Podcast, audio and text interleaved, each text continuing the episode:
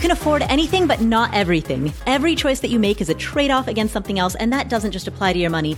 That applies to any limited resource in your life, like your time, your energy, your attention, your focus. Saying yes to something implicitly means saying no to other opportunities. And that opens up two questions. First, what matters most to you? And second, how do you make decisions that reflect that?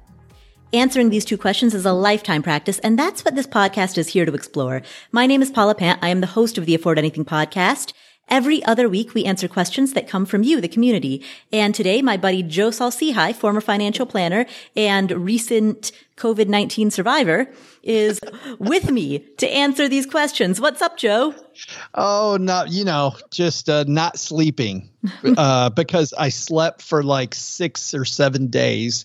I don't remember, but it, it, was a long time. And yes, I'm alive. Thank you, by the way, everybody who wrote to me and with the well wishes. And Paula, thanks for letting everybody know that I was alive and that I was doing fine. But I got really lucky. I did not have COVID, as you know, like you had it. I only had a fever for two days. It went to 102.5. And once it got there, I just used Tylenol. That's the only thing I took was Tylenol. And it, the fever came down. The next day it came back again to 102.5 went down again and it, luckily it never came back. Yeah. I never had the sore throat that people have. I never had that horrible cough that you had and other people have had. Hmm. I, I, kept my sense of smell, my sense of taste. So man, I got lucky. And even for me though, I'll still tell people I haven't had it. You you still don't want it. Sleeping for six days is horrible you kept telling me, no, it's wonderful. you get to sleep forever, Joe. And I told you, I'm like, I don't want to sleep, but I couldn't help. It, it was, it was, yes, it, it, things no joke. Mm. Well, I'm I'm glad you're feeling better. Very glad you're feeling better, and I'm glad I'm glad your fever only lasted for two days. Yeah, me too. me, me too. I feel very lucky because I have a friend who's very healthy, who's in her 30s and in shape like you are, and got it got it really bad. And you know, I mean, people have said that I'm in shape and that that helps but but man don't if if you're somebody who's in shape listening to this don't think that that's a free pass. Mm. I think I just got a strain luckily that wasn't that bad. Apparently Paula licking everything does not build antibodies like I thought it did. so your plan of licking doorknobs and uh... all that science that I did, I have confirmed that that's not the way to antibodies apparently. well, I'm glad that you're healthy. I'm glad that you're back we were worried about you, but um, but you pulled through. So now now there are two COVID survivors. You and me both. We got that. And you know what's going to happen? This is going to end up being a podcast like CrossFit, where we're going to bring up the fact that we had COVID like every four minutes. you know, to be like, oh, well, the, when I had COVID, I thought about retirement planning. I did think about estate planning. yeah, yeah, no joke there. Yes. So when we talk about life insurance, there was that time I had COVID. Did have I mentioned that before? Well, speaking of life insurance, our first question comes from Andrea. Hi, Paula and Joe. My name's Andrea, and I'm a huge fan. I'm from southwestern Ontario, near the border with Michigan. My question is for my parents. They have a financial advisor which I'm currently using air quotes on financial advisor because, in my opinion, he's more of a salesperson. He has managed their investments for a long time, and they're very friendly with him. Through my brief encounters with him as a young single person, he tried to sell me life insurance, and he had my money in actively managed mutual funds until I found you, Paula. And when he refused to put my money in index funds, I took it upon myself, and I haven't worked with him since.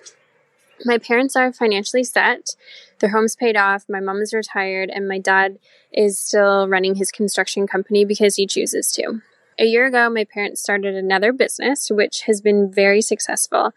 And this financial guy had him almost sold on an insurance policy for my mom's life as an investment for their excess cash. She was really unsure and she didn't understand how a second life insurance policy was an investment and he just went ahead and set her up with a health check anyways, which she didn't do. I finally convinced my parents not to purchase the second life insurance policy and to instead invest their cash with a home renovation because they've wanted to do that for so long. The next time their financial advisor wanted to meet them, he advised them to borrow against their home in order to do a renovation and give him their excess cash uh, so that he could invest it for them, and he promised to beat the current mortgage rates. Can you and Joe please comment on the financial advice that he's been giving them? Because I think they need to hear from someone other than me and someone who has some financial expertise other than their current financial advisor. Thanks. Andrea, first of all, thank you for asking that question and thank you for being such a good daughter to your parents. Thank you for looking out for them, for having their best interests in mind, for wanting to make sure that they are not getting ripped off. So let's talk about what's going on. First of all, I want you to find out if this financial planner, and, and I suspect I already know the answer, but let's get some confirmation. Is this financial planner a fiduciary? So does he have a fiduciary duty to your parents at all times? That's the operative question to ask. I suspect, but I don't know. But based on your question, I suspect that the answer is probably no. He probably does not have a fiduciary duty, which means that he is able legally to give advice that meets the suitability standard, meaning it needs to be suitable, but it doesn't necessarily have to be in your parents' best interest. You don't want a financial advisor who merely meets a suitability standard. You want a financial advisor who has a fiduciary duty. Now, the other thing is a person needs to have a fiduciary duty at all times because it is possible legally for a person to be a fiduciary within a meeting and then slip into a role in which they're not a fiduciary and then slip back into the fiduciary role, they can transition in and out of having a fiduciary duty within the same meeting without having to disclose the transition. It's a weird legal loophole, but it is possible. And so you'll want to ask, are you a fiduciary at all times? And then the follow up question to that is, are you duly registered? Now, just because they're duly registered doesn't necessarily mean they're a bad person but it is context to know when evaluating the information that you're getting from this person. Because if it is the case that this person is getting a commission from the insurance that he's selling, that's certainly something that your parents should know, given the fact that there are financial advisors out there who are fee only. And so that's another question to ask is, what's your compensation structure? Are you fee only or do you collect commissions from the products that you recommend. Because again, that's going to inform the incentive structure that a financial advisor has. So establishing that baseline of what type of financial advisor are we talking about? What are his roles, responsibilities, duties, obligations? Establishing that will hopefully for your parents provide some context as to where he's coming from and how that differs from some of the other financial advisors out there who maybe have a different set of rules, regulations that they're playing from a different book. As to specifically what you ask, the very last thing that you said that he promises to beat the mortgage interest rate. Oh man. right? I mean, that in and of itself is not a justification for a given investment. An investment is entered into based on the risk and rewards of that particular asset class based on what we know about it, based on its historic performance. What is the risk reward profile of that asset class? And is that a good fit for the person who's holding that asset based on that person's goals, timeline, risk tolerance? Like that's how assets are chosen.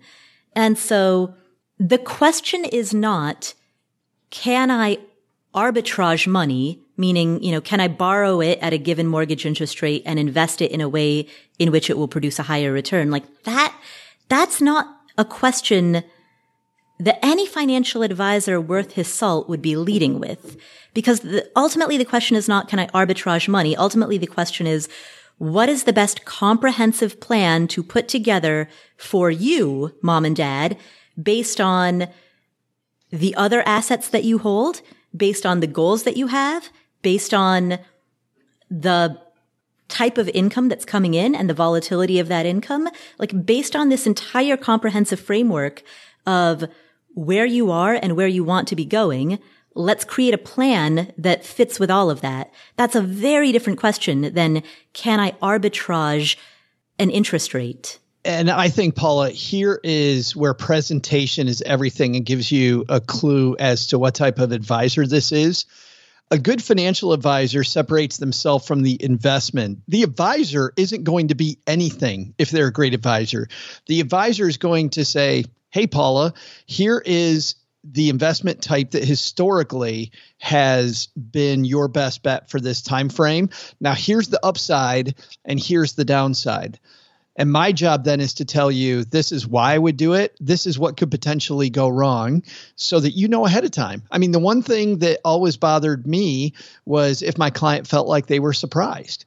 If my client, if, if something bad happened, bad things happen all the time. But if my client was surprised by the bad thing that happened and thought that the investment was never going to go down and that we were going to magically just beat this interest rate, I wanted to explain how it was going to happen, not magically deliver this result. I'm, I'm, you know, you're not a magician. So the first of all, I think the advisor separates themselves from the investment and talks about the strategy, not the investment. And then I think a good advisor talks about the probability because there is. I mean, I mean, let's call this what it is. If if the person is going to be investing for 20 years, the probability is a stock based mutual fund will beat the interest rate on that mortgage. Mm-hmm. But you but you present it that way. Here's what would have happened historically. Here's the time frame when it was closest.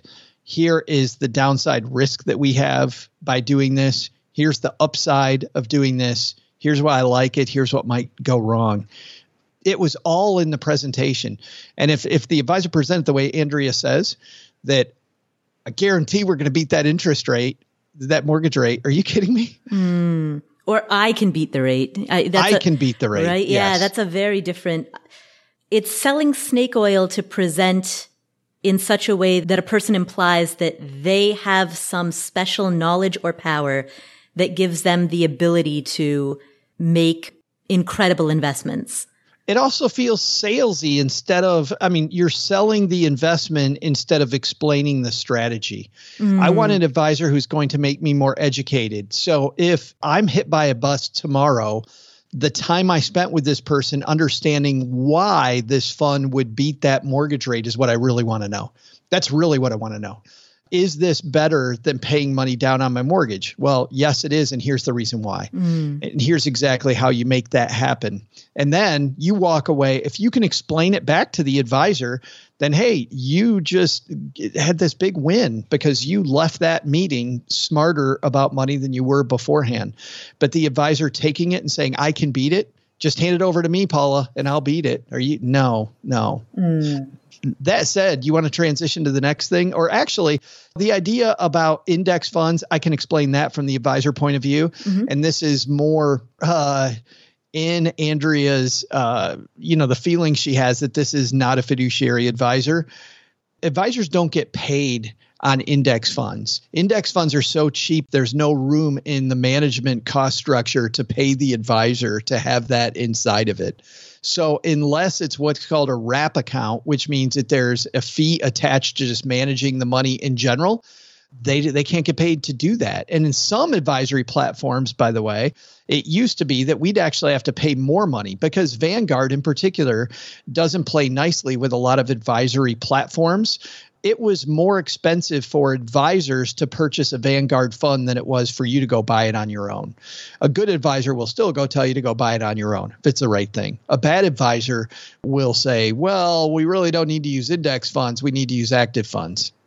Well, I can talk positively about active funds all day, as you know, Paula. right. However, in this case, I'm not smelling an active versus passive argument going here. I'm smelling a I don't get paid that way thing. So if if they're refusing to put you in index funds, it's generally because they can't get paid to do that. Which goes back to not only being a fiduciary, but being a fee advisor. You know, know what you're paying for advice.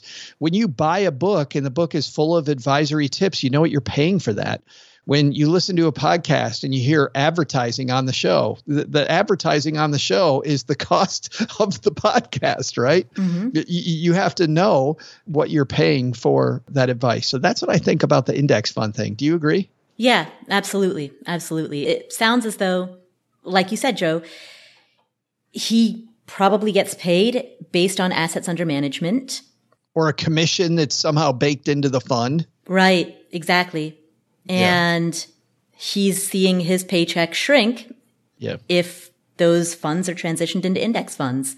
Some people that do get paid assets under management, by the way, can still use index funds. You're you're going to end up paying an extra one percent fee on that index fund because it'll be and it'll be a fee that you see, but they still may be paid on an index fund. Mm-hmm the fact that he doesn't have that in his holster leads me to believe that uh, he is uh, just selling mutual funds. Now that gets to the life insurance piece. The fact that Andrea led with he recommended she as a single person get life insurance kind of makes me go, oh boy, oh no, no, I don't get it. There are some reasons why she might need it, but she didn't present any of those. So I'm guessing that he didn't present any reason to her that she would need it outside of the generic, well, you know, it's life insurance. You should have it. Eh, not necessarily you want to start off with a risk management strategy, not a life insurance strategy. Life insurance people want you to think about life insurance. You want to widen that argument and think if something happens, if X thing happens, how would I cover that? If I get in a car accident, how would I cover it? If my house burns down, how would I cover it? If I die, what needs to happen, you know, to pay off my bills? What things need to happen? And if you do that, all of a sudden you have a lot of other avenues to look at besides insurance. Insurance is one option to cover it, but there's many others. So start off with risk management, not, not life insurance. That said, the one place I will caution Andrea is the life insurance recommendation for mom and dad or for mom. I'm not sure that it's horrible. I'm kind of sure based on the context of everything else this guy said, I think mm-hmm. is horrible. but but this particular one, if dad owns a successful company, this couple is in a high tax situation and they have huge amounts of cash flow that they don't need over the short term. You want to look for tax shelters. And I will tell you that if you and, and this is a really long conversation, but for very wealthy or very high cash flow individuals stuffing a ton of money into a life insurance policy can be a very effective investment. And I'm going to say something that's going to be a little nerdy, but I know I've got some of the nerds listening here going, no, it isn't. Well, let me tell you what we're looking at, nerds. what we're looking at is can the cost of insurance be less than the tax that you would pay on any tax that the investment throws off? And I'll tell you, for some people, the answer is yes. Now, how many people is that? I worked with a lot of families when I was a financial planner. I would present this type of a strategy, Paula, maybe once every other year. Mm. And I worked with some people that had some pretty good cash flow. Mm-hmm it didn't work that much but man when it did it it hummed. And there's some great people who will back me up on this a guy named Ed Slott a lot of people are familiar with and he's a pretty trusted name in finance. Uh, david mcknight is another big name in finance who talks about it. David kind of likes life insurance more than i do but david is another great name. There are lots of good solid financial planners that will tell you that the planner might be right on that one depending on how successful dad's company is. She presented dad's company is pretty successful. That tax shelter might work, but it's you got to stuff it full of money so that you're paying less money for life insurance, and then it becomes a great tax shelter. Hmm.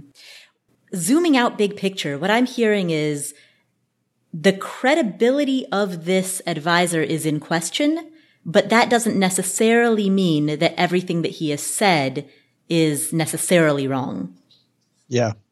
Yeah, I don't know that it's right. And my gut says that it may be wrong because the rest of it I kind of disagree with. Mm-hmm. And it feels salesy to me. Right. I mean, life insurance on a single person with ostensibly not a big need for life insurance. Andrea seems to feel like she doesn't need life insurance. And, and I would, I don't know anything about her personal situation, but I'll bet that she's right there.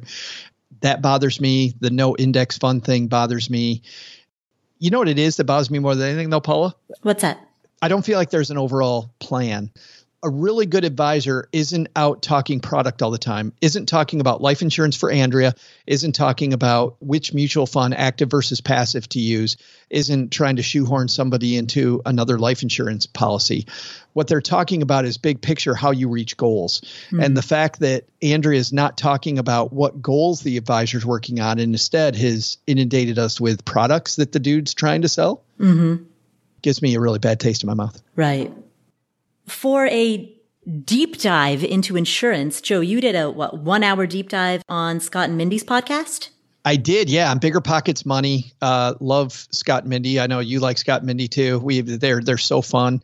They had me on to do a whole, and it takes an hour to understand how life insurance works. But I also feel like Paula, if you understand just a few basics and you invest an hour of your time into learning how those basics work, which are a few things. You have to understand why some insurances are expensive and why those are generally, by the way, the types of issues you want to think about. Mm. And the cheap insurances are generally the ones you don't want to think about at all. Mm. And people usually think about that the other way. Like, well, you know, when I was a financial planner, people would show me insurance that they have, and I'd ask why they have it. And they said, well, you know, it was a work thing and it was pretty cheap. Hmm. If it's pretty cheap, there's usually it's a type of insurance you don't need. Now, I'll give you an example. Accidental death and dismemberment is a type of insurance that most people don't need. If you stick your arms in machinery for a living, yes. But accidental death and dismemberment only pays if you are dismembered or if you pass away or are maimed in an accident.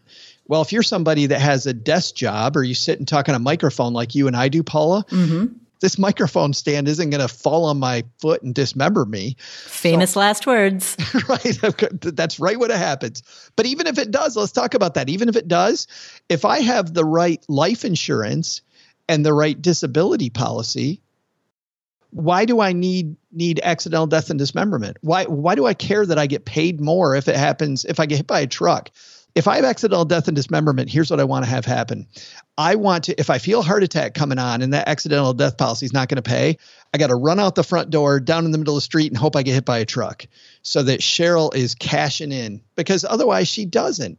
You know, that's a very cheap type of insurance that we don't don't care about. But anyway, back to Scott and Mindy. I did a whole hour with them on this recently. I think it's a good use of people's time. If you want to understand life insurance to go listen. Mm, In depth, nuanced discussion on life insurance. We will link to that episode in the show notes. By the way, you can subscribe to the show notes, get them delivered fresh to your inbox by going to affordanything.com slash show notes. It's a great way to search our archives. Like if, if you just archive every single one of those emails and then one day you're, you're like, Hey, didn't they discuss such and such on a previous episode? I, I wonder when they talked about that. You just search for those keywords and then in our show notes, we have timestamps for all of the questions. So you can quickly pull up exactly what we talked about, what episode, and then you, you'll have the timestamp for it as well. So again, all of that can be yours for free. Just subscribe to the show notes at affordanything.com slash show notes. So thank you, Andrea, for asking that question. We'll come back to this episode after this word from our sponsors. You've probably got some big savings goals like a wedding or a dream vacation. Maybe you want to make a down payment on a home, or maybe you want to go to Greece this summer. To reach that goal, you'll need a tool that can help you really understand how your money is flowing and where you can find those savings. Monarch can do that. That's why the Wall Street Journal named it the best app for growing your savings. Monarch is the top rated all in one personal finance app. It gives you a comprehensive view of all your accounts, investments, transactions, and more create custom budgets, track progress toward financial goals, and collaborate with your partner. And now get an extended 30-day free trial when you go to monarchmoney.com slash Paula. Now, Monarch has simple, intuitive design. It's highly customizable. The team is obsessed with constantly improving the product. They release updates every two weeks.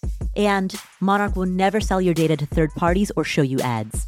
The way that I like to use it is I get notifications of some of my biggest ticket transactions. I don't personally want to know about the small stuff, but I want to get flagged anytime something big happens. But you can set up automations in whichever way you want. It's incredibly customizable, and that's a big part of how it helps you reach your financial goals.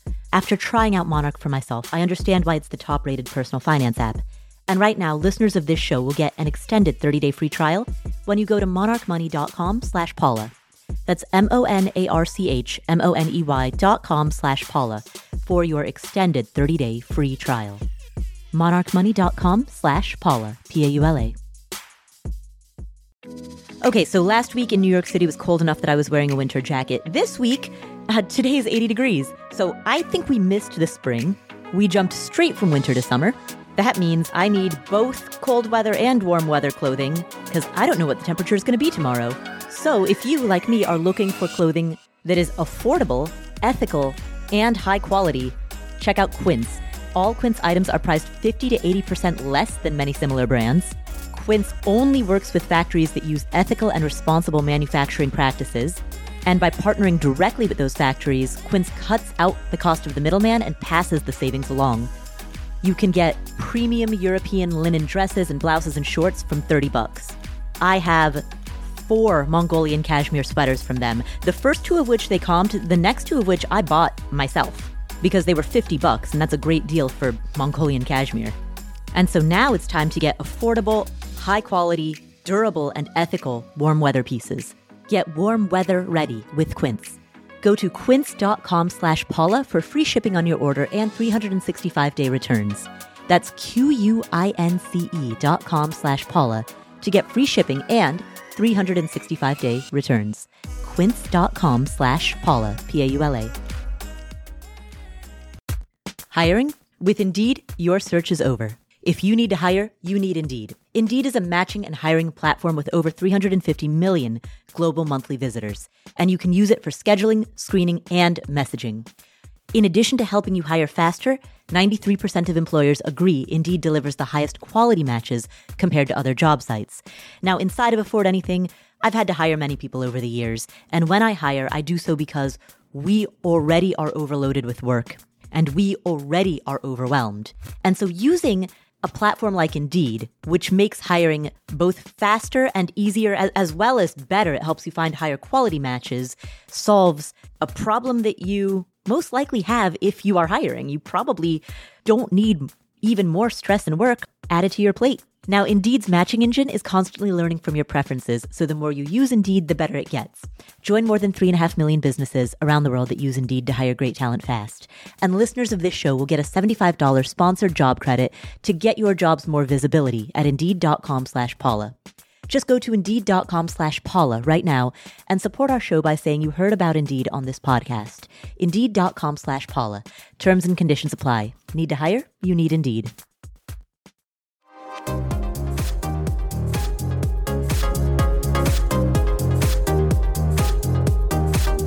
Our next question comes from Managing for Mom in Massachusetts. Uh, hi, my name is Managing for Mom in Massachusetts, and I am anonymous. I'm throwing this question out here for Paula and Joe. Paula, I love your podcast, but I also love the dynamic of you and Joe working off of each other.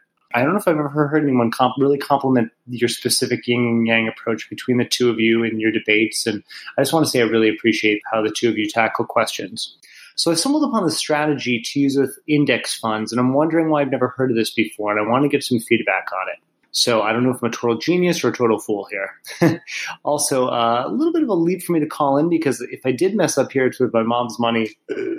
so don't tell her. Um, and this is why I'm anonymous. Okay, bit of context. My dad passed away a couple years ago. So I ended up helping my mom with managing her stock investment portfolio as this was something my dad built and managed, and she doesn't really care or have any idea what to do with it. So, um, you know, he kind of taught me a bunch of stuff. And so I'm just kind of stepping in and helping here. So coming into the pandemic, her portfolio was 50-50 stocks and bonds, evenly split between Vanguard Total Bond Market and Total Stock Market Index funds. So good job, Dad. Um, and this is within a traditional IRA, and my mom's almost 80, so she has mandatory distributions. So when the market crashed because of COVID in March, I realized I was sitting on a lot of money in the bond market, which had gone down a little bit, but not nothing like what VTSAX went down. So I simply started selling bond market index shares in constant chunks to cost average it and buying shares of the stock market stock market index funds, which were low. And my plan is to hold this new 100% stock portfolio, much of which I bought at the lowest points until the Dow gets back to its pre-pandemic numbers, around 29,500, I think, was the size of the index before it crashed. And then I'm just going to sell off half of the stock index funds and buy back the bond ones and just wait until the next crash and repeat. You know, I know an issue here is that people could say, like, well, in a crash, you might not freak out and actually do this, but I lived through the 2008 crash. It's actually when I started investing, so I'm not worried about that. Does this strategy make sense? What am I missing? Um, is there like huge tax things by selling and buying? I don't know if it helps for context. Mom doesn't need this money. She has a teaching pension, but I know we're going to need this money for long term care at some point. So I really feel responsible to help make these returns as high as possible. And I feel like this buy low, sell high strategy using just stock index funds and bond index funds and kind of going between the two makes sense to me in my head. But what, what am I missing? Um, I'd love to get your thoughts. Thank you so much. Thank you for that question. And first of all, Thank you so much for the compliments, for the, the yin and yang of Joe and I. I mean, Joe, we've been podcasting together since, what, since, Stacking um, Benjamin started. Yeah. I mean, even before that, I was, was I ever on the Free Financial Advisor, your podcast before Stacking Benjamins? Yeah, well, and in the middle there were 69 episodes of uh, two guys in your money. Mm. So yeah, you were on all those too. Wow. Jeez. So yeah. how long have we been recording together then? Since nine years. Jeez. I know. Wow. Isn't that crazy? That's nuts. And I just saw uh, Len Penzo recently, who introduced us. Mm. Our, our, good friend Len Penzo. He and I were just talking about how j- just how it doesn't seem like that long, does it? No, not even remotely. It does not seem like that long, but it has been a long, strange trip, my friend. So uh, I'm glad that we're entertaining you managing for mom but really, I think Paula and I are just entertaining ourselves. So, but what do you think about this question? Let's get to it. The red flag that comes up for me right away is that fundamentally, this is a market timing question. And as a principle, market timing is not something that I would want to encourage. The notion of this is going to be my strategy until the Dow returns to its pre-pandemic numbers. This is going to be my strategy until the next crash. This is going, you know, that's, that is fundamentally the notion of dancing in and out of different asset classes based on trying to game the boom and bust cycle. The reason that that is not a sound strategy, in my view, is twofold. First, it is not customized for the way that exposure to those asset classes needs to shift based on the purpose of the money. So every bucket of money has a given purpose, meaning it has a given timeline. And the ideal asset allocation of that money needs to shift according to the goal of that money. Choosing your asset allocation based on how the market is performing rather than based on the goal of the money is by definition in conflict with the goal. That's the first reason that I don't advocate for market timing. The second reason is that it's easy to point to the last few decades and say, Hey, look, recessions are cyclical. Here's how the market has performed over the past, you know, we'll even expand to the past 100 years here's what's been going on. Sure, that's true. But it's also true that Australia has had a 28 year bull run. It's also true that Japan has had three decades of stagnation. We simply don't know if the market in the future will behave as cyclically as it has in the past. I mean, there will be some cyclical nature there, I, think we can say, but what is the period in between cycles? Is it going to be what it was in the past? Or will there be greater duration in between booms and busts? This past bull run was the longest bull run since the Civil War, this 11 year bull run that we just came out of. Are we going to see more and more bull runs that have longer durations? I don't know. Maybe, maybe not. Uh, are we going to be Australia and have a 28 year bull run? Hope so. or are we going to be Japan? Or are we going to be Zimbabwe? And have like runaway inflation. I mean, anything can happen. While it is important to learn from history, it is, I believe, a mistake to over extrapolate from history and assume that that is a roadmap of what will happen in the future. There's a great quote, I forget who said it, that the lesson that we should learn from history is that Uh, the quote says something to the effect of the lesson that we should learn is that the world is surprising. History is the study of surprises. It's the study of changes. It's the study of the unexpected happening and everyone dealing with it. And so that is what we should be learning from market history as well. We can't take a, a map of what's happened in the past hundred years and superimpose it onto the next hundred years and believe that the two will mirror one another.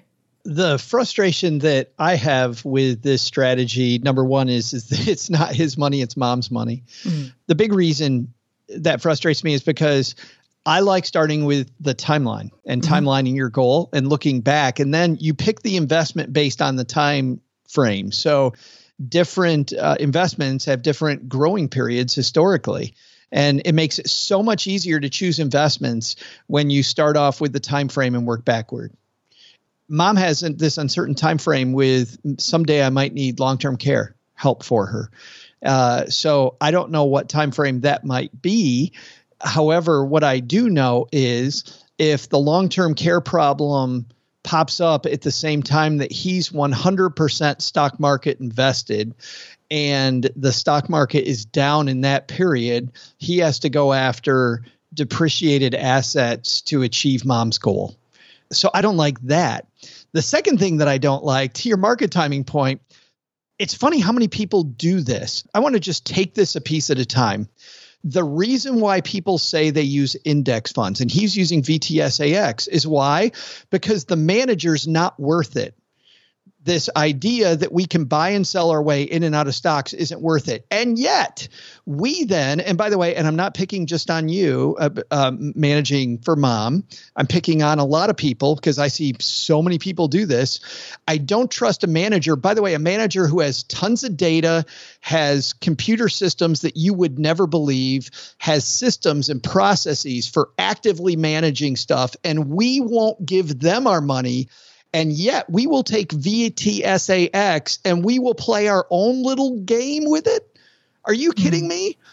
When we have no data, we don't have any of that data that these active managers have. Mm, so we become the active manager. Yeah. Why would I do something that I wouldn't hire somebody else to do? Mm. If I fundamental, if I fundamentally believe that passive is the way to go, which is why I buy VTSAX in the first place, I should not be trading in and out of my passive strategy. Mm. Do not do it or become a pro and do it based on a lot more data than this is when the market goes down and this is when the market goes up. Because I'll tell you what kills us. And the reason why I can defend active managers far more than I can defend this strategy is because the thing that kills us is not fees, it's behavior. And what's going to happen is you're going to come to a point where the market drops really, really fast, and you're going to go, oh crap, this month I'm not going to follow this thing because it looks too dangerous. And then now you are no longer following this set strategy. You're no longer on rails, and now you're off the rails. And this thing that started off as an investment strategy that was point by point by point becomes emotional. And the second it becomes emotional, y- you throw it away. And if it's your money, that's one thing. But the fact that it's mom's money with an uncertain goal and you're using an active strategy and a passive investment, I I, I just don't like it, Paula. Mm-hmm. Joe, we're in agreement there. What's up with that? I know, right? After he complimented us, and we're both like, eh, nope. I know. this is not the podcast of telling you what you want to hear.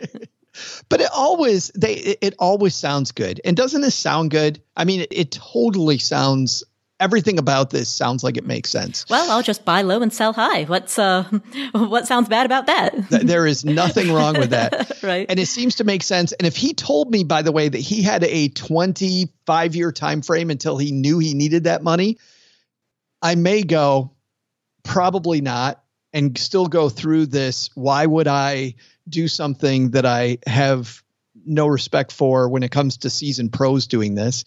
And by the way, I'm not talking about me. I'm talking about anybody who uses just plain index funds. Right. Why would you um, be the um, active manager if you don't believe in active management? Right. Yeah. Then I might go, yeah, I wouldn't do it, but. Mm. Certainly, if I can understand if a person is tempted to take a small portion of their portfolio, 10% of your portfolio, and that's like the fun portion. You know, some Yeah. people do that with uh, individual stocks as well. Like you understand that for the bulk of your money, for 90% of your portfolio, you're going to adhere to this passive approach. But for 10% or 5%, uh, that's just your, your fun risk taking percent. But the phrase "I'm taking mom's retirement money and doing it" doesn't Right. float your boat. Exactly. Yeah. Yeah, exactly. It's one thing to be 30 and put 10% of your portfolio that you don't intend to touch for the next 40 years. It's one thing to do that as a 30 year old. It's another thing to do that with money that mom might need for long term care. Yeah. But I'm glad that you asked. Thank you for calling in. Thank you for asking. Like that's what the show is all about. It's about asking those questions. It's about double checking your assumptions. It's about having that spirit of curiosity and learning and growing. So thank you for calling in. Thank you for asking and thank you for shepherding your mom's money, making sure that she's going to be taken care of. That's two for two, by the way, between him and Andrea taking care of parents. That's the theme today. Yeah. Yeah, it absolutely is. Cameron Huddleston, who is a former guest on this podcast, she is a caregiver for uh, a parent and she has a lot of great, great information for anybody out there who is a caregiver or who might be a caregiver, anybody out there who's concerned about how to take care of mom, dad, grandma, grandpa, any member of your family. I definitely recommend checking out Cameron Huddleston. Um, she's got a great body of work and she is the authority that I turn to whenever I want to learn more about how to take care of the older generation. So thank you, Managing for Mom in Massachusetts, for asking that question. Our next question comes from Teresa. Hi, Paula. I love your podcast and I love your philosophy of pursuing what's important to you. I've learned so much and I've made really well informed choices that have positively affected my life, so thank you. My question is about the stock market. Say I buy $10,000 of index funds. In five years, they're worth 15,000. Great. But in 10 years, the market drops and they're worth 10,000 again. So am I back to where I started? If a friend buys $10,000 at that time, do we now have the same worth in index funds? Do I have any advantage for having held them for 10 years? If no, it seems that the market is more of a gamble than an investment.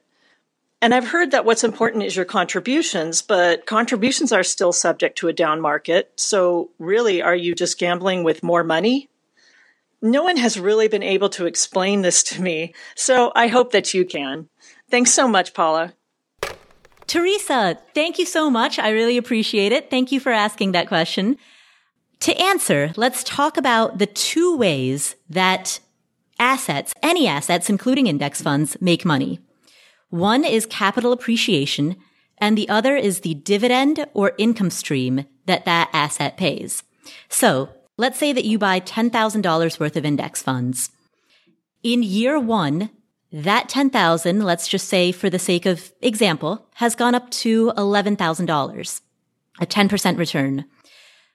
Of that 11,000, a portion of it will have come from appreciation and a different portion of it will have come from a dividend payout or an interest income payout, which is yours. That's not growth on the value of the stock. That is money that you've been paid as a result of owning this piece of a company. So let's say that you buy $10,000 worth of index funds and one year later it's worth 11,000. Of that $1,000 that you made, let's just say hypothetically that $200 of it came in the form of dividend or interest income and the other $800 came in the form of appreciation. And then let's just say that that repeats every year for the next five years. So each year for the next five years, your investments grow by a flat $1,000, of which 800 is appreciation and 200 is dividend or interest income. Five years down the road, those index funds are worth $15,000, a thousand of which came from dividend income and the other 4,000 of which came from appreciation. Now let's say the market falls and the market falls back to the value of those index funds at the time in which you bought it. you would still have the dividend and interest income that you earned plus any additional gains that those dividends and interest earned over time. Because remember, as those dividends and interest accrue in your portfolio, they themselves start earning more dividends and interest. So even if in five years, the value of the investments fall back down to the same price that you paid, you still have all of the dividend income, all the interest income. Sure, you've lost the gains, you've lost the appreciation, but you've kept the income that you've made because it is, it's income. It's, it's yours. So that's the advantage in starting early. Even if appreciation gets wiped out, and sometimes, depending on what year you start investing, sometimes you are unlucky. There's a, a whole period in the 2000s that's known as the lost decade. Because if you look at a graph of this time frame in the 2000s, if you were unlucky enough to start at a given point in time, 10 years later, based on appreciation, you'd be right there in the same place. But people who invested through the last decade still enjoyed the benefit of compounding dividends. And while that might be a disappointing consolation prize in an era when appreciation was nil, it is still certainly better than staying out of the market. That's one thing. The second thing is thinking probabilistically. The value that you get from starting to invest earlier is not just value that you receive if you get the result that's desired, the value that you get from beginning earlier is giving yourself a better probability of growth than a person who waits until later. And so in the example that you cited, person A invests $10,000, it grows to 15,000, the market declines, it's back to 10. Person B invests at the time of the decline. The value that person A got in that example, again, putting dividends aside is not the result, but rather the exposure to a higher probability of success. If you remember from the interview that we aired with Annie Duke, decisions should be judged not based on the result, but rather based on the soundness of probabilistic thinking. And so if you make the choice that gives you the greater probability of success, then even if that success doesn't pan out, you still have the value of having made the more probabilistically sound choice. Yeah, I think that that's the key is uh, Paula that this is not voodoo. Certainly over a 10 year period of time to Teresa's question, yes, you could be no better off. If you invest in something that doesn't pay a dividend and you bought it 10 years earlier, your money could go up and go down and go sideways, go all over the place and end up at the same spot. It's important to know, though, that that's the exception. It isn't the rule. And the reason, Paula, that you can talk about the lost decade is because it was such a wild exception that everybody talked about it. Mm.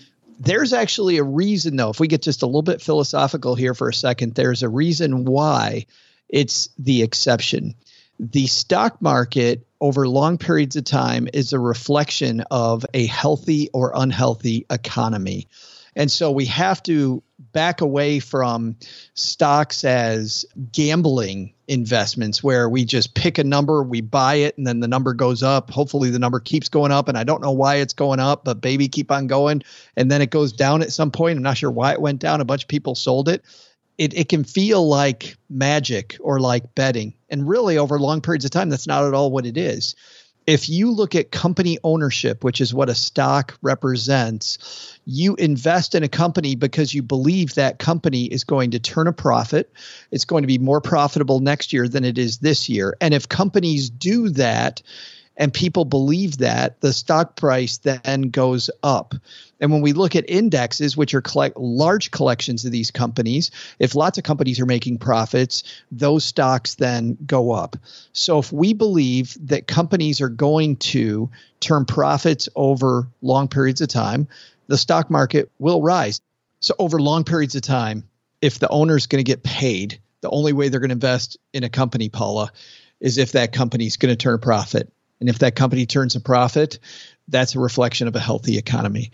The reason why you just pointed to Japan, Japan, Japanese stocks have been in big trouble. There have been a lot of headlines uh, out of Japan about things that their version of the Fed has had to do to try to stimulate this economy that just doesn't seem to move.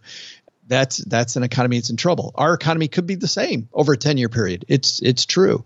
Historically, the reason that doesn't happen is because a healthy economy moves forward and creates profits. Thank you, Teresa, for asking that question.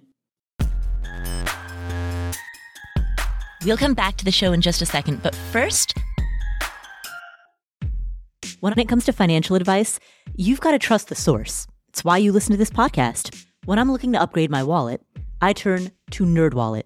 Their expert team of nerds dives into the details to help you find smarter financial products. Before NerdWallet, I didn't know how to optimize what was in my wallet, so I didn't know how to optimize how to use travel rewards to pay for vacations. But now I've got a new card with more miles and I'm getting business class upgrades. I'm getting lounge access. I'm getting all kinds of perks that I didn't even know that I was missing out on. What could future you do with more travel rewards? A hotel upgrade, lounge access, wherever you go next. Make it happen with a smarter travel credit card. Don't wait to make smart financial decisions. Compare and find smarter credit cards, savings accounts, and more today at nerdwallet.com. NerdWallet. Finance smarter. As with all cards, credit is subject to lender approval, and terms of each credit card issuer apply. This episode is sponsored by State Farm. Are you a small business owner looking for insurance that fits your needs and budget? Look no further than State Farm. State Farm agents are not just insurance providers, they're also small business owners who live and work right here in your community. They understand the unique challenges of running and protecting a small business. When it comes to small business insurance, State Farm knows what it takes. Create a plan that fits your needs and your budget. State Farm agents are ready to help you choose personalized policies that truly understand your business. Insure your small business with a fellow small business owner. Talk to a State Farm agent today and get started on personalized small business insurance that fits your needs. Like a good neighbor, State Farm is there. Talk to your local agent today.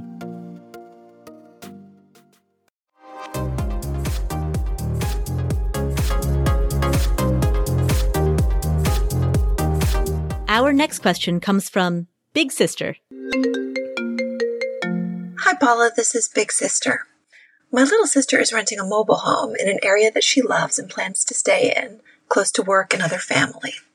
The owner plans to sell next year and has offered my sister right of first refusal to buy. She would like to purchase the home, but would have difficulty securing competitive financing due to her modest income and a credit score that suffered from a past student loan issue that has since been resolved. I would like to purchase the $80,000 property, remove the mobile home, and build a modular home at an estimated cost of $120,000 for the foundation and structure. It would have an apartment over the garage or on the second floor that she could rent out to generate additional income. I would do all of this with cash on hand. My plan is to then sell her the property with seller financing. The estimated payments, not counting any income from rental, are consistent with what she's currently paying in rent. The rental income would more than offset new expenses, such as property taxes. This would provide an affordable path to homeownership for her. My financial situation is solid. I own a home and my children's college expenses and my own retirement are covered. I'm not looking at this as an investment, but rather as a way to help a family member. What are your suggestions on how best to handle seller financing? If I charged 0% interest, would that have any tax consequences, such as triggering the gift tax? I would appreciate your thoughts and advice. Love the show. Thank you. Big sister, thank you for asking that question and thank you for looking out for your little sister. I think it's so awesome what you're doing to look out for your family. That's kind of the theme of today's episode. family member. Exactly. Yeah. People looking out for their families, people looking out for their parents or their siblings, trying to make sure that the, the people that they love are in a good place financially. Big sister, I love your plan. I would check with the uh, covenants and restrictions of the mobile home park area to make sure that she is allowed to use that place as a rental unit and make sure that there aren't any rules associated with the mobile home park that might prevent her from being able to use this as a, a rental to generate additional income. That's just a piece of information that you would want beforehand. It's, it's not a deal breaker necessarily. It doesn't sound like it is, but certainly something that would be good to know going into it.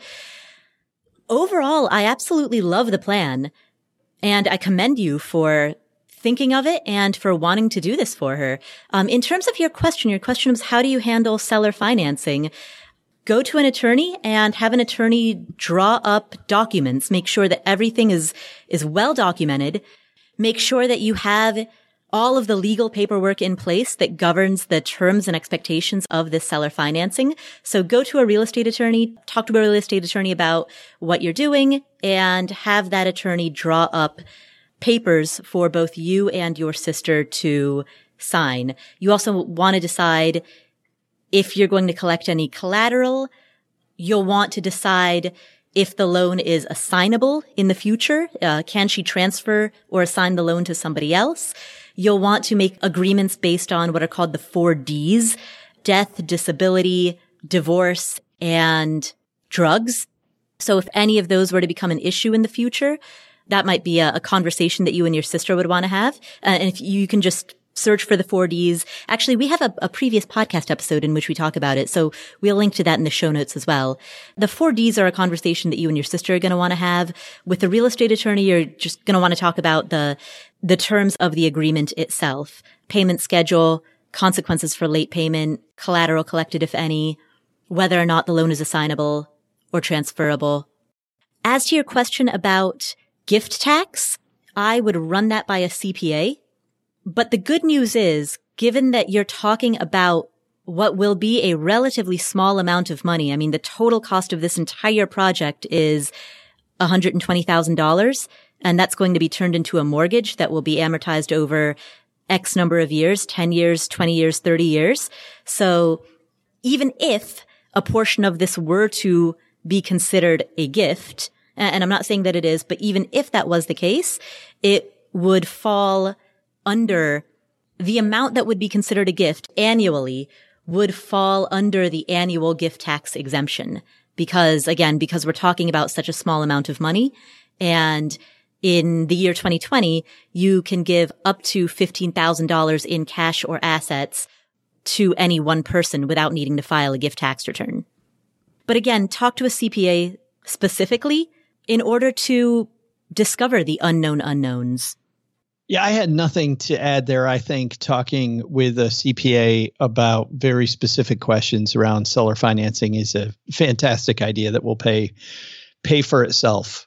I had just one re- really random thought about this, which has to do with the rental attached to the property to generate extra income, Paula.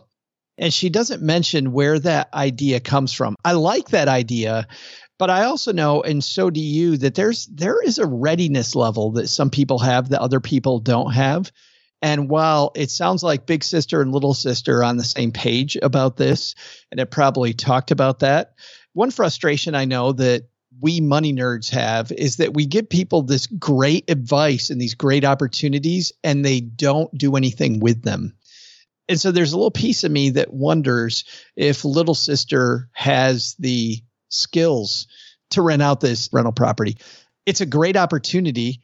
Sounds like a layup, but I've seen that go badly so many times where you'll put something right in front of a friend or a loved one and then they don't pick it up. And then you spend a lot of time frustrated wondering why I just gave you this beautiful key. But people have different readiness levels for that. So that is maybe idle wondering on my part if little sister's ready for that or not. Uh, but I hope so. And if not, I think sharing tools with her to make sure that she can be a successful landlord would be uh, very helpful as well. Mm, that's a good point, Joe, because being a landlord is certainly work. You know, it, it is a job. And so to be successful at any job, you first and foremost need to want to do it. You need to be interested in it. Yeah you know you got to know where to turn for how do you collect the rent what if the toilet breaks you know what where do i go what do i do and as you know there are systems, processes, and apps. I mean, there's tons of cool stuff that can help you. But if little sister doesn't know where to turn for that stuff, it could be an exercise in frustration for everybody. But that said, I mean, since you've asked the question, we focused on all of the things that could go wrong, just to sort of flag any obstacles, any challenges that may be in the way. Overall, I Super absolutely cool. love the thinking. Yeah, I think it's a really cool thing that you're doing if you want to do that for me as well, I accept. that would be that'd be fantastic. I do like it, and I like that her head's in the right place. That she's helping a family member, because you know also, and so does Big Sister here, based on the fact that she said this. She knows how that that can go poorly hmm. as well. But helping a family member, that is the intention versus a profitable investment. Very noble and super cool. So thank you, Big Sister, for asking that question. Our final question comes from June. Hi, Paula. It's June in Detroit, Michigan. Thank you so much for answering my questions. I have what I think is a hole in your programming that would really help my family, and I would think would help other families who are either at or close to financial independence, which is college planning. Most of us know the basics, but I don't know if you've ever really even covered those on your show.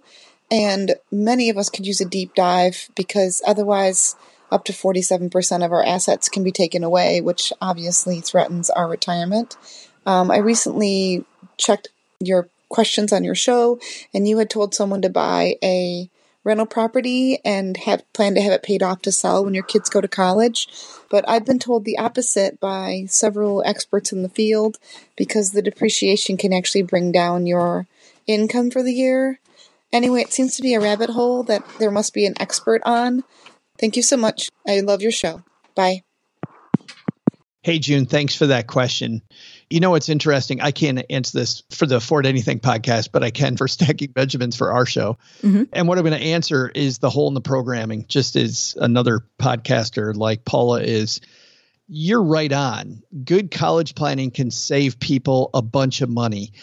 By the same token, however, it only is applicable to a piece of our audience. So, at least for my show, and Paula, I mean, you can speak to this too, but we don't do a whole show on college planning because three quarters of our audience doesn't get anything from that. They they're not planning on going to school. They don't have kids going to school. I prefer to have episodes that help people think and help them think critically. And then they can use those critical thinking skills to apply to their own situation. So, where something affects the majority of my audience, much more likely to talk about that. So, if it were my, and Paul, I don't want to speak for you, but if it, for my show, I do the same thing. I don't talk about college planning a ton. Uh, we do from time to time, like in an environment like this, where we're taking questions but not a whole show. Mm. And sometimes it's frustrating, right? I also want to do like benefits for military for a whole show. That would be a fantastic thing. But we have so many people that aren't in the military that I can't devote a whole show. But we'll certainly do a segment uh, to help out our friends in the military. Uh, very similar, similar thing. We've taken that same approach with PSA Thursdays.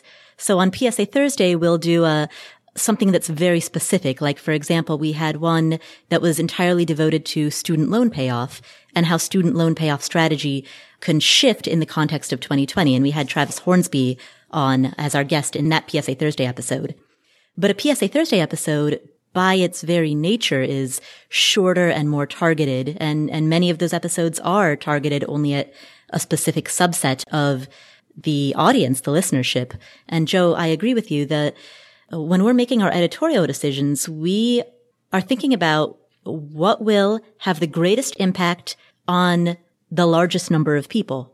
A lot of times that comes down to these universal themes, these life skills that people can carry anywhere, such as critical thinking, filtering, uh, filtering noise from what's actually valuable in, in, a world that's too clouded with information. How do you filter to understand what you need to know and what you don't?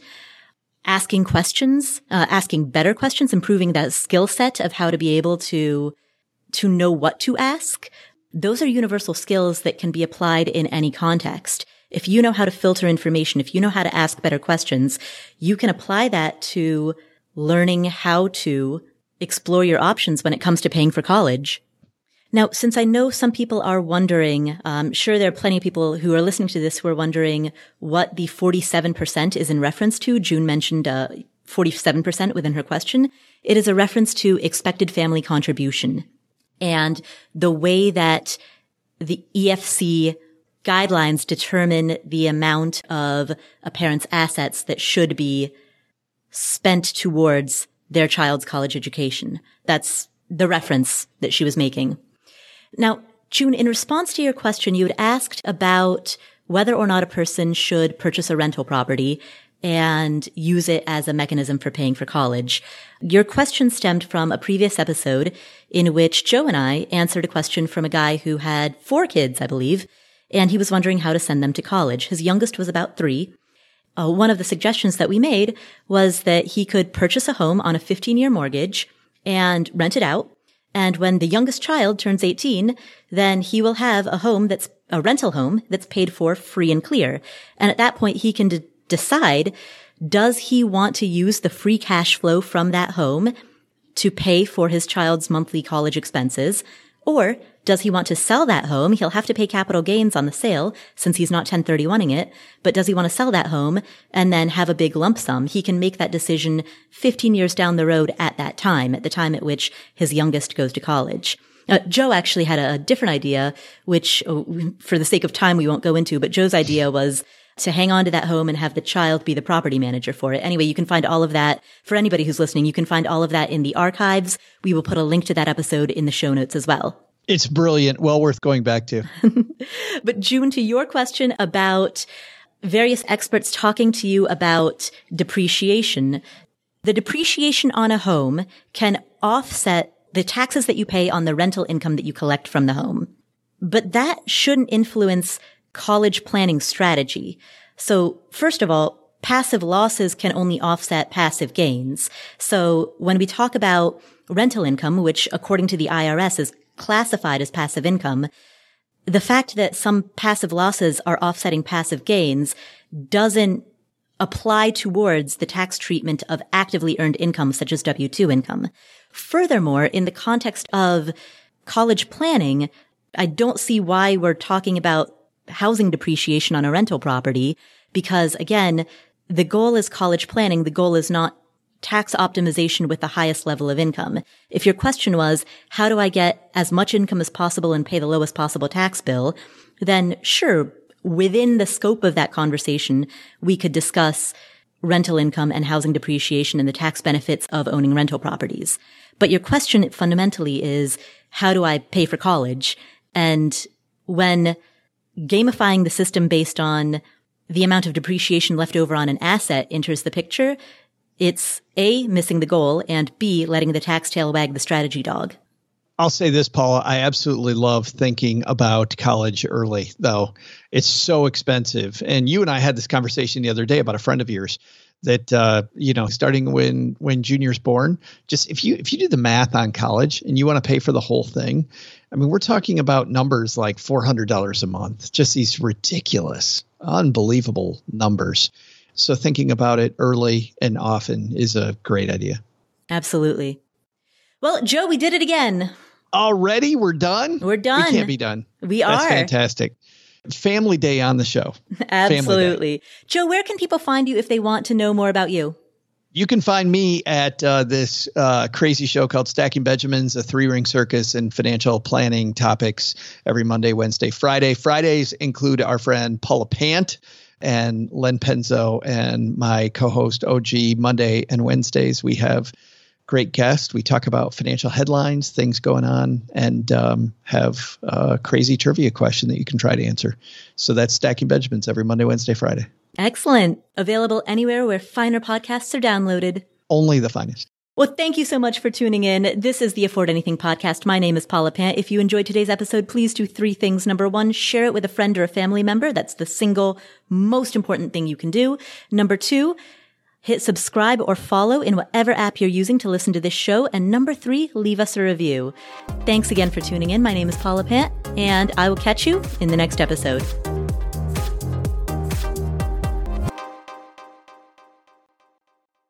Just a friendly reminder that the media is never a substitute for seeking professional advice. The financial media is an unregulated industry. You don't need a license to host a finance podcast.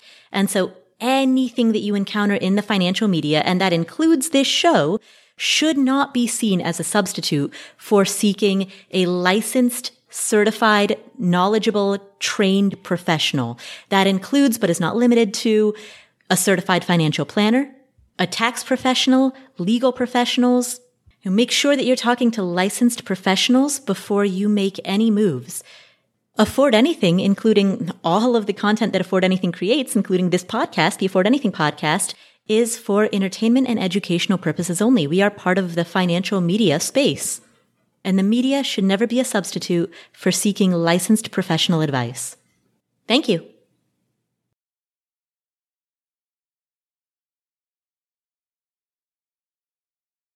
In depth, nuanced discussion on life insurance. We will link to that episode in the show notes. Uh, the show notes will be available at affordanything.com slash I don't know what episode number this is. so, Steve, you may as well cut that part out too.